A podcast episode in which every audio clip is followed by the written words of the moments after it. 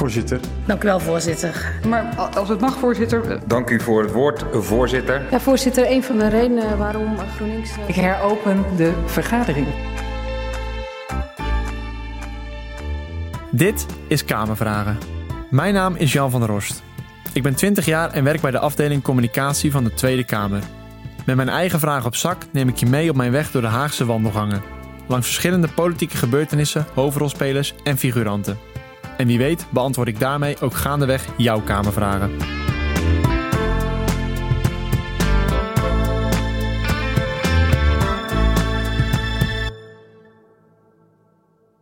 In deze aflevering hebben we het over de voorzitter. Iemand die je vast wel eens voorbij hebt zien komen in een debat of het nieuws. De voorzitter zit vooraan in de plenaire zaal en bepaalt wie het woord krijgt. Maar de voorzitter doet nog veel meer dan alleen het debat in de Kamer in goede banen leiden. Wat zijn haar taken? En hoe houd je een zaal met 150 Kamerleden onder controle? Deze week neem ik je mee in de wereld van de voorzitter. Laten we beginnen met een ervaringsdeskundige, Gerry Verbeet. Zij was Kamerlid namens de PvdA en Kamervoorzitter van 2006 tot 2012. Waarom besloot ze zich te kandideren voor het voorzitterschap? Ik moet heel eerlijk zeggen, ik was daar niet eens zelf opgekomen. Ik was die periode daarvoor al uh, plaatsvervangend lid geworden van het presidium. En toen hadden een aantal uh, kamerbodes uh, en de kamerbewaarder... die hadden tegen mij gezegd...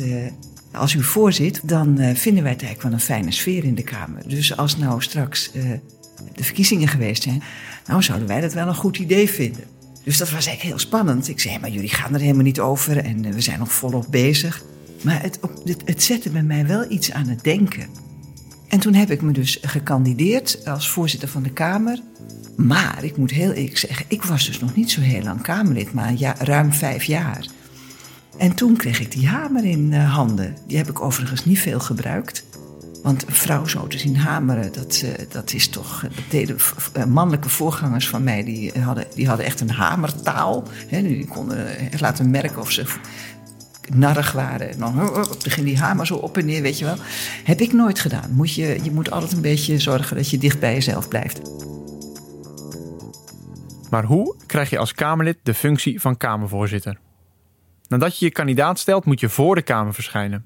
Je probeert je collega's er dan van te overtuigen dat jij geschikt bent om de Kamer voor te zitten.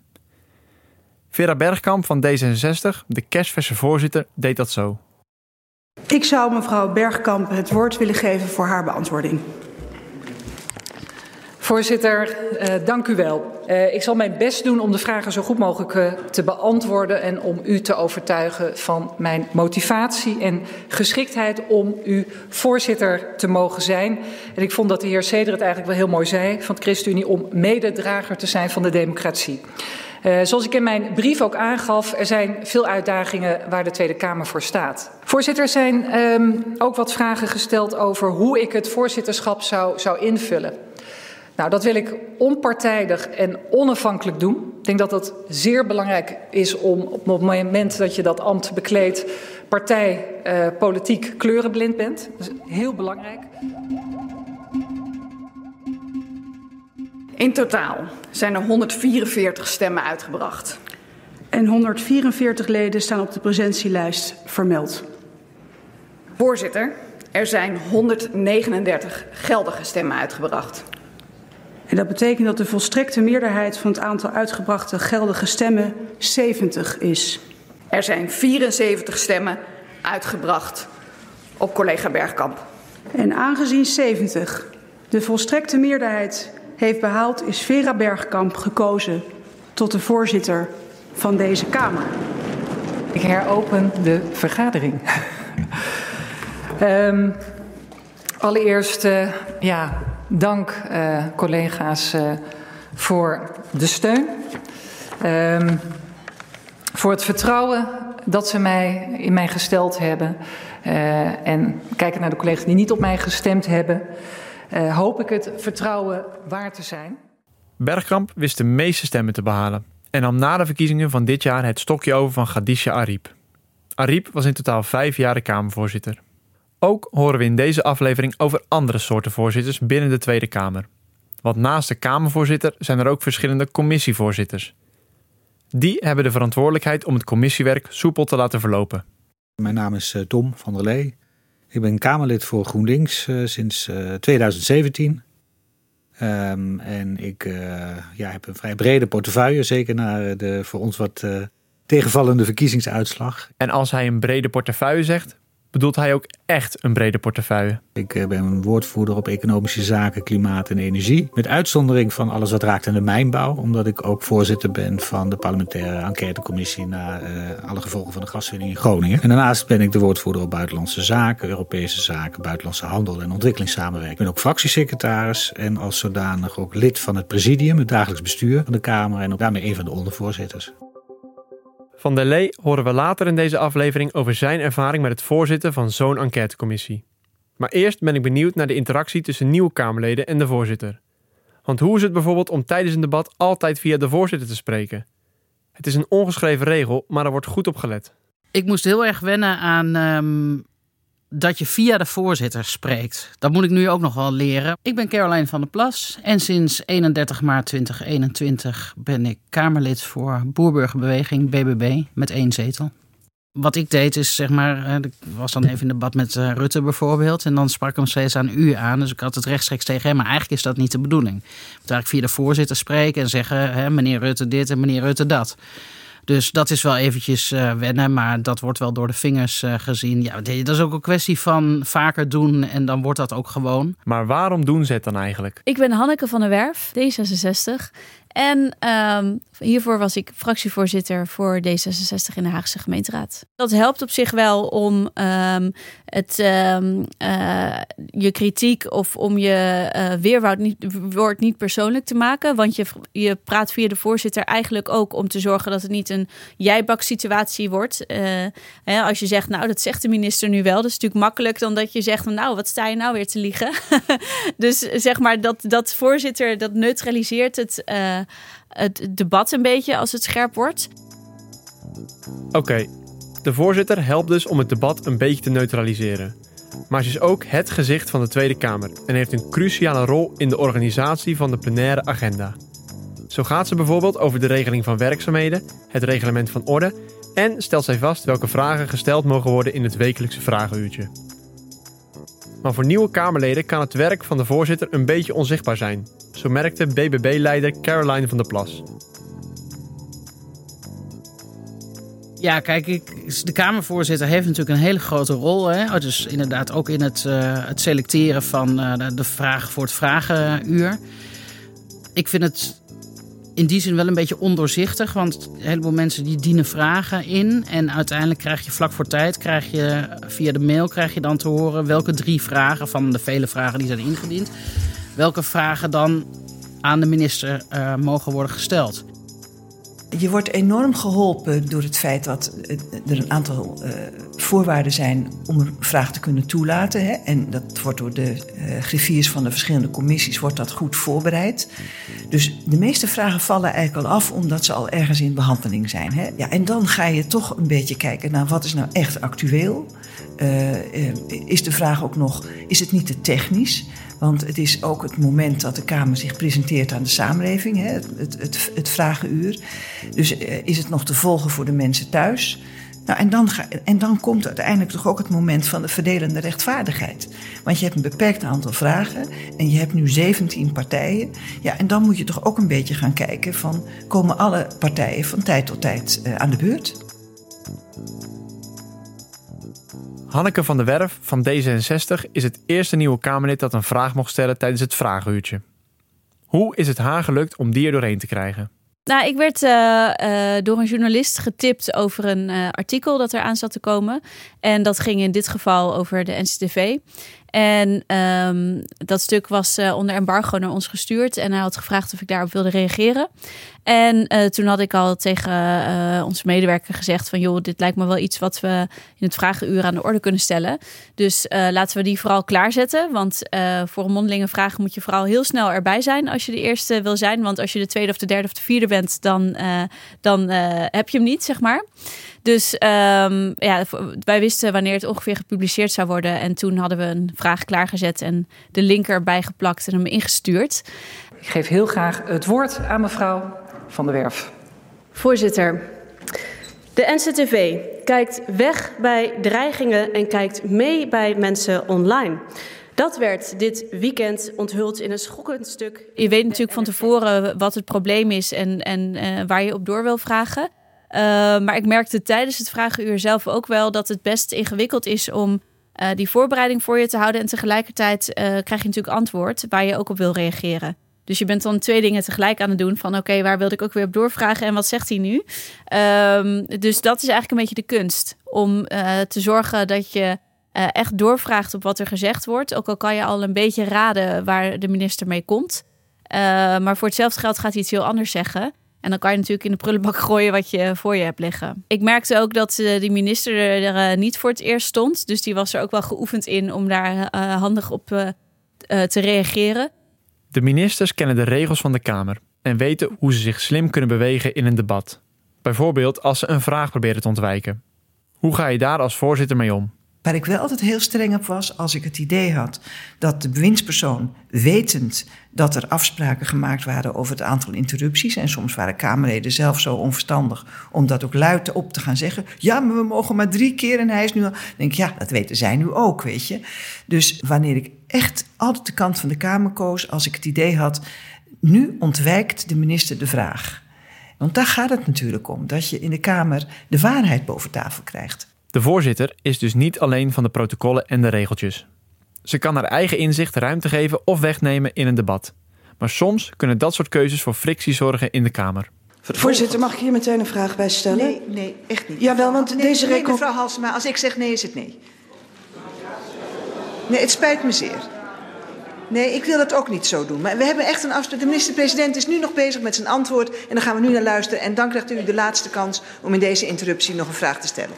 Ja, voorzitter. Als eerste laat ik opgemerkt hebben dat ik deze toon niet accepteer. Als tweede wil ik hier een volwassen een volwassen debat over kunnen voeren en niet afgehamerd te worden. Ik wijs u graag op het reglement van orde en ik geef u het voorstel om daar in de, reglement, in de commissie van de werkwijze een voorstel te doen. De voorzitter bepaalt het moment waarop een, een interruptie mogelijk is. We waren nu in het antwoord van de minister-president en daar gaan we nu gewoon naar luisteren. En daarna krijgt u, precies zoals altijd, gewoon weer de kans om een vervolgvraag te stellen. Het woord is aan de minister-president. Zeker in de hitte van de strijd vind je wel eens dat je niet helemaal eerlijk wordt behandeld. Of dat je nog een heel belangrijk punt hebt dat je toch nog wil maken en je eigenlijk ja, niet de ruimte krijgt omdat er te veel interrupties zijn geweest. Dus dat soort ja, kleine dingen. Toch moeten de regels van het debat streng gehandhaafd worden. Al is dat voor niemand echt leuk. Nou, ik heb het nou, niet, niet zozeer moeilijk, maar altijd toch wel vervelend gevonden dat je op een gegeven moment mensen moet gaan afkappen. Maar het is niet anders. Want die, het moet op enig moment ook klaar zijn. En soms rijgen de vragen zich aan elkaar vast. En, uh, en dan moet je op een gegeven moment een punt zetten. Caroline van der Plas kwam hier al snel achter. Toenmalig voorzitter Ariep greep in bij een van haar bijdragen. Geen functie elders meer kan zijn, bij welke Dank overheidsdienst dan ook. Uitgezonderd hun gekozen eerste en tweede Kamerlidmaatschap. Het is uw medespeech, maar u heeft echt de meeste spreektijd van iedereen. Dus ik zou u toch willen verzoeken om er een punt achter te zetten. Oké, okay, dan wil Anders ik graag één citaat eerlijk. van een burger uh, noemen. Uh, ik weet niet hoe groot zo'n citaat is. Als het een zin is, mag u dat even afmaken. Het is een zin? Ja. Ja, ik denk dan van, ja, doe niet zo moeilijk. Het is niet dat ik een uur uh, aan het spreken ben of zo. Het gaat echt om 30 seconden of een minuut wat over de, over de tijd heen is. Maar goed, ik snap haar rol ook wel. Zij is niet voor niks voorzitter. Zij moet wel de orde houden natuurlijk. Um, ja, haar venijn of felheid, ik weet niet precies hoe ik moet zeggen, die, die verbaasde me wel een beetje. Ik dacht, echt strenge schooljuf. Uh, hè, dat mag ook wel iets aardiger gezegd worden. Maar ja, nou ja, goed, ik heb er in die zin niet veel van aangetrokken. Ik bedoel, ja, dat is haar rol. En, uh, en, en formeel heeft ze gelijk. Ik bedoel, ik ging ook over de spreektijd heen. Er zijn ook wel eens incidenten geweest uh, waar ook wel bewust Kamerleden een confrontatie zochten met de, met de voorzitter. Uh, en ja, als voorzitter probeer je dat te vermijden, maar soms is het echt nodig, omdat de Kamerleden ja, ook soms de grenzen niet alleen opzoeken, maar overschrijden als het gaat om de afspraken die we hebben gemaakt. Laatste vraag, maar het hoeft niet. Uh, het hoeft niet, voorzitter, maar ik wil toch een punt van orde maken. Ik merk bij u een bepaalde irritatie. Ach, hou toch op met dit soort opmerkingen. Ik ga een punt van ik orde ga... maken, voorzitter. Ja, het is prima. Um, als u vermoeid bent, u bent de hele dag een debat aan het voorzitten. Ik snap dat u vermoeid bent, maar ik vraag u toch wel om normaal een debat te kunnen voeren met de staatssecretaris. En ik vraag u om met respect tegen mij te spreken. Uiteindelijk gaat veel van het werk van de voorzitter toch om haar relatie met de Kamer. Zij geeft Kamerleden het woord, maar kan dat ook weer afnemen. Tegelijkertijd moet iedereen eerlijk kunnen deelnemen aan het debat. Best een lastige opgave. Ja, dat is ook een beetje het kunst van het voorzitterschap. Je hebt uh, wel een aantal bevoegdheden, maar die zijn minder dan mensen denken. En een beetje op basis van je gezag en je charme en je humor uh, moet je zorgen dat iedereen zich uh, zo goed mogelijk aan de regels houdt. In de loop van je van tijd dat je Kamervoorzitter bent, dan, en als mensen je, je hebben ervaren als de voorzitter die inderdaad neutraal op de stoel zit. Want dat hebben Kamerleden een neus voor als jij uh, toch probeert je eigen partij een beetje voor te trekken. En, uh, en dat moet je dus ook nooit doen. Dat kan niet. Het is net als dat je bij je vader of moeder in de klas zit. Dan, dan uh, mag je het minst van iedereen. Hè? Dus, maar als men eenmaal jou goed heeft ervaren als een neutrale voorzitter, dan kan je ook af en toe wel eens een keer een grapje maken. Wij zitten dus de, motie, de amendement ROG over extra middelen en het amendement Rutmer-Herema over 18 miljoen voor zijinstroom. Bij beide keren uh, hadden we wel onze hand omhoog. En we zeiden nog tegen elkaar, zouden ze ons dit keer wel zien? En uh, dit gebeurde gewoon niet. Ja. Drama queen.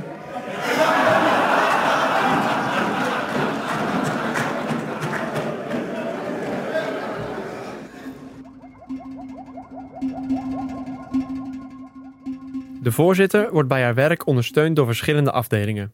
Zoals bijvoorbeeld door de kamerbodes en de kamerbewaarders van de bodedienst. Als je wel eens een debat hebt gekeken, herken je ze wel. In een deftig kostuum lopen ze regelmatig door de zaal. Hoe dragen zij bij aan het functioneren van de Kamer? Heel uh, goede vraag. Soms weet ik het ook niet. nee, sorry hoor. Ik ben Manon. Uh, ik werk nu inmiddels al zes jaar binnen de Kamer. Ik heb eigenlijk binnen de bodedienst al een aantal functies gehad. Begonnen als kamerbode, toen managementassistent geworden in een beetje een vreemde tijd. Uh, waarin we heel erg onderbezet zijn en daar andere taken bij opgepakt en zodoende kamerwaarder geworden uiteindelijk. Dus dat zijn een soort de leidinggevende van de bodedienst. De bodedienst die ondersteunt alle debatten en alle vergaderingen die hier in het gebouw gehouden worden. Dat zijn er nogal wat. Het is echt een enorm vergaderhuis, zeg maar ja, vooral achter de schermen. Maar soms zie je ons ook natuurlijk lopen in die hele mooie pakken. In een rockkostuum die helemaal totaal aangemeten worden. Ook zijn kamerbewaarders en bodes ervoor verantwoordelijk dat de plenaire zaal er tip-top uitziet. Overal in de zaal moet water staan, de camera's worden aangezet, microfoons worden schoongemaakt en ze leggen de voorzittershamer klaar. Die wordt elke ochtend neergelegd en aan het einde van de dag weer weggehaald. Anders wordt die misschien gestolen. Als Kamerwaarder uh, zijn we eigenlijk de eerste ondersteuning voor de voorzitter. Zij is echt onze VIP binnen dit gebouw. Zo ondersteunen we haar vergaderingen. Die heeft ze met bijvoorbeeld het presidium in de Eerste Commissiekamer. Maar we ondersteunen haar ook en zijn haar eerste aanspreekpunt zeg maar, van de bodedienst in de plenaire zaal. Daar lopen wij met die sherp om en dan worden we daar altijd ondersteund door nog twee of drie bodes, afhankelijk van hoe druk het vergaderschema is. De kamerbewaarders en bodes zorgen dus vooral dat de voorzitter haar werk zo goed mogelijk kan doen. En dat is fijn, want in lange debatten kan het soms zwaar werk zijn. Nou, als, als, debatten, als debatten heel spannend zijn, dan krijg je zoveel adrenaline als voorzitter dat je helemaal geen vermoeidheid of slaap of wat dan ook voelt. Soms wel honger en je mag niet eten in de kamer. En uh, dat hebben we met elkaar zo afgesproken. Maar ja, soms val je van de graad, weet je. Dan gaat het niet. Dus dan maakte de kamerboders voor mij hele kleine blokjes kaas... die ik dan heel stiekem... Uh, is niet goed voor je gewicht, kan, je, kan ik zeggen. Maar dat hielp me wel. Ja, ik heb ook een keertje zo'n uh, soort verzoek gehad. Er was een, een Kamerlid die was jarig. En die was taart aan het uitdelen aan andere Kamer in de wandelgang. En toen kreeg ik een briefje van de voorzitter. Ik wil ook taart. en toen hebben we het heel stiekem een beetje zo in haar laadje gedaan. Maar het was een heerlijke taart ook. We hebben ook een stukje gekregen. Heel lief. ja.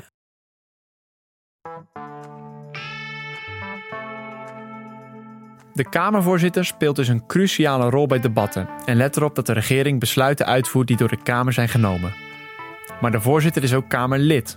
Ze blijft deelnemen aan fractievergaderingen van haar partij en brengt bij stemmingen, net als de andere 149 Kamerleden, haar stem uit.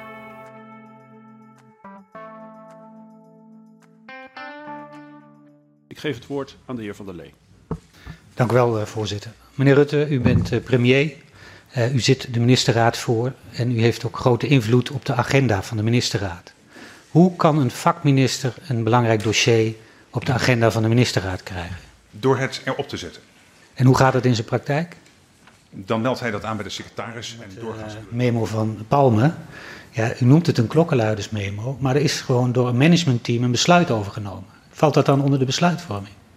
Ja, maar dit is natuurlijk een memo wat in feite een enorme uh, kat, de kat de bel aanbindt.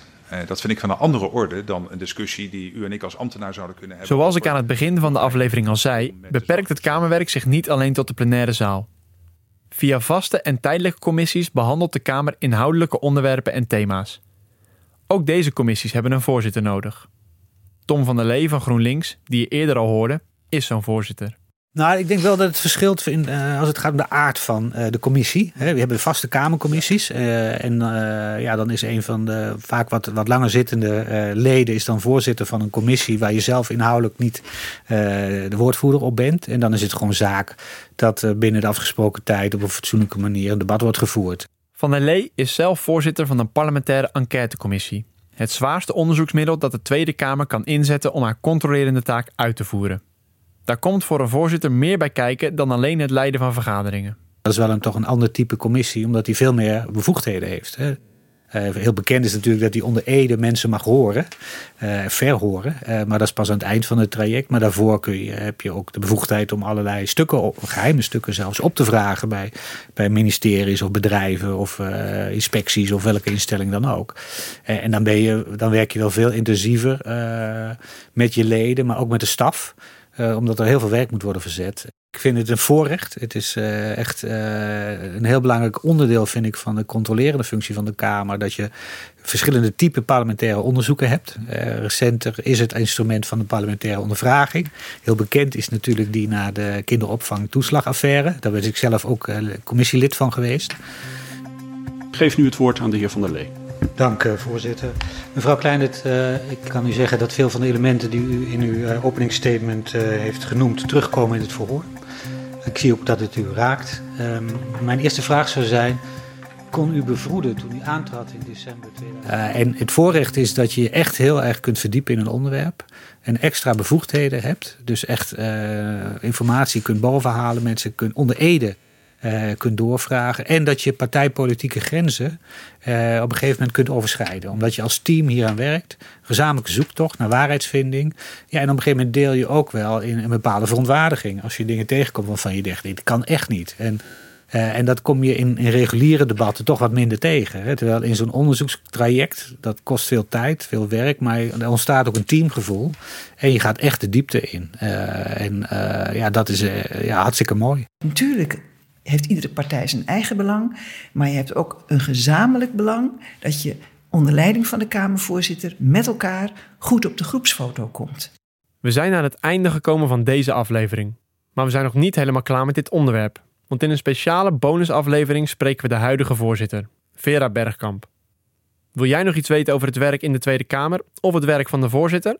Stel dan je vraag via de Instagram van de Tweede Kamer. En wie weet wordt jouw vraag beantwoord door de voorzitter zelf. Ik dank u wel en ik uh, sluit deze vergadering.